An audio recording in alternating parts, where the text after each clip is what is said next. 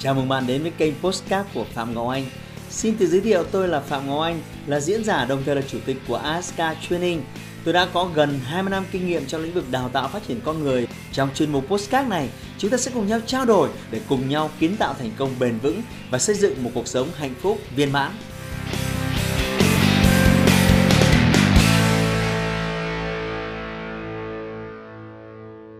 Chào mừng bạn quay trở lại với kênh YouTube của Phạm Ngọc Anh.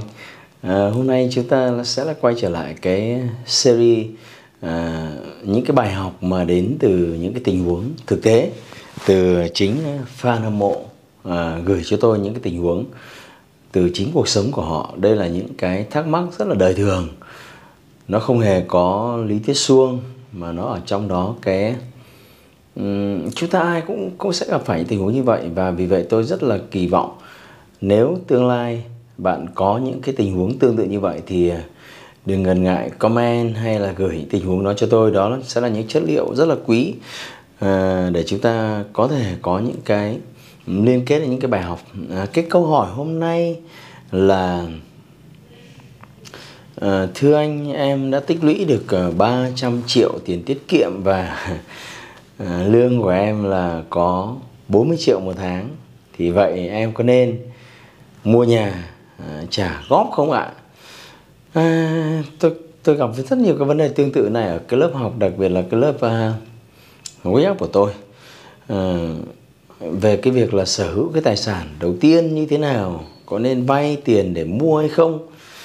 À, tôi cho rằng là tuổi trẻ thì ai cũng xứng đáng à, được hưởng thụ và muốn uh, lên một cái tiêu chuẩn sống ở cấp độ cao hơn tuy nhiên thì uh, mình làm nó mà khi nào thì nó là sẽ là câu chuyện khác và cách thức mình làm như thế nào sẽ là một câu chuyện khác hoàn toàn. Trước tiên thì xin chúc mừng là bằng cái sự uh, uh, quyết tâm bằng cái sự kiên trì uh, và phải thắt lưng buộc bụng. Bạn đã tiết kiệm được khoản khá khá.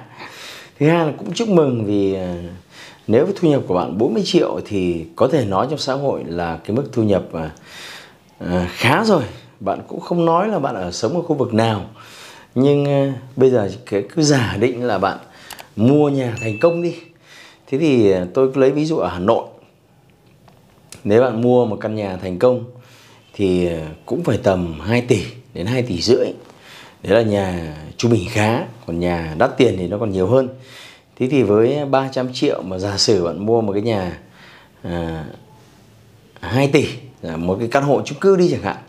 Thế thì à, bạn sẽ phải vay 1 tỷ 7 1 tỷ 7 với lãi suất ngân hàng bây giờ thì trung bình bạn sẽ phải trả khoảng 1% tiền lãi một tháng.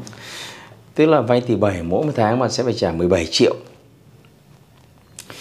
À, vậy là 40 triệu kia à, bạn sẽ phải trừ đi 17 triệu và chỉ được chi tiêu trong vòng 23 triệu thôi. À, nhưng bạn sẽ có một cái cảm giác là mình ở trong căn nhà của mình à, câu hỏi tiếp theo là à, sẽ ra sao nếu 5 đến 10 năm nữa à, cái căn nhà mà bạn mua bạn sở hữu đấy à, và có một cái cảm giác đây là cái nhà của mình. À, chưa kể 17 triệu kia là tôi đang nói tiền à, lãi thôi nhé còn tiền gốc nữa tùy bạn vay 20 năm hay 30 năm và mày trả một số tiền gốc nó cũng khá khá nữa. Thì à, tôi đoán ít thì cũng phải 5 triệu 8 triệu tức là không thì cũng phải 10 15 triệu.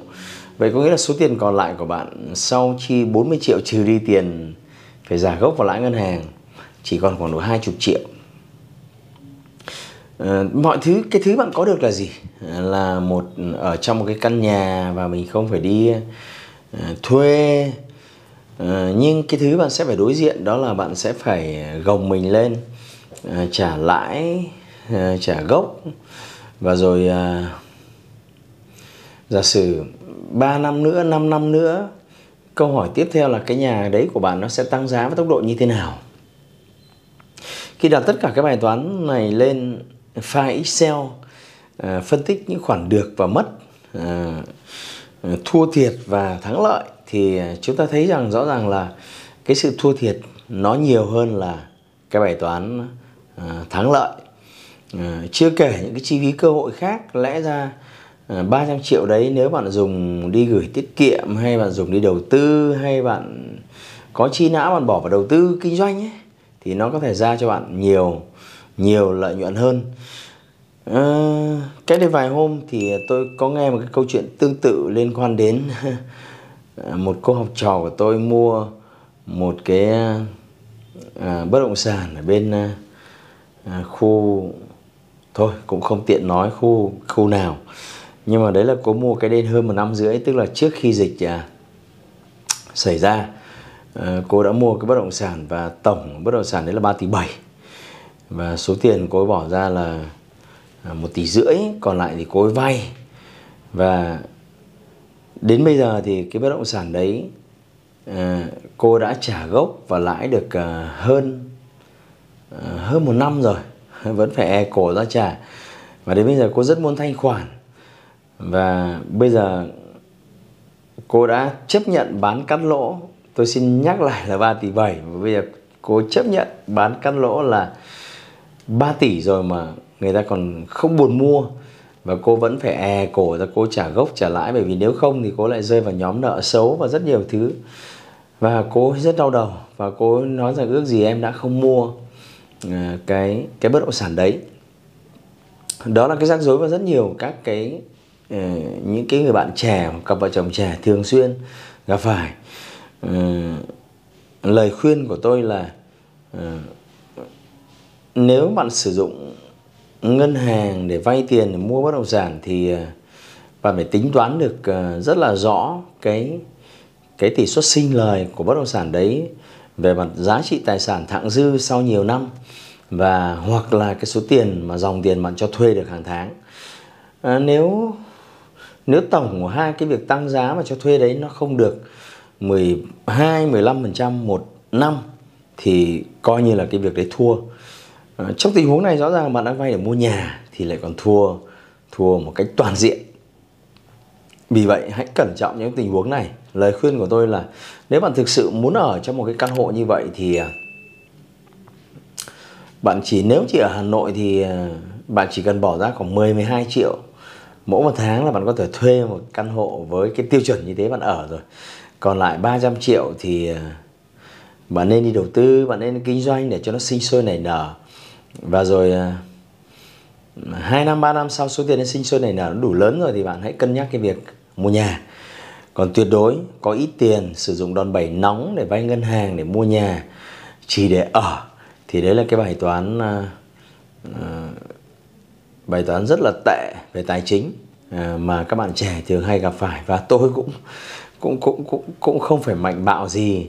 À, đến bây giờ thì à, 4x gì tuổi nên là tôi đã trải qua rồi. Chứ thực tế những cái ngày đầu à, ở cái tuổi 2x thực sự tôi cũng rất khoái một cái căn nhà mang tên của mình. À, và có thể à, thoải mái nói mọi người là Zidima House khoe mọi người đây là nhà của mình. Nhưng thực ra bản chất đây là nhà của ngân hàng. Mình đang thuê lại của ngân hàng với à, giá cao để ở thôi cho có cảm giác là mình đang sở hữu thôi. Nhưng thực ra cái thằng nào bạn biết đấy cái thằng nào nó nó có quyền định đoạt thì thằng đấy mới có uh, mới mới gọi là chủ sở hữu chính.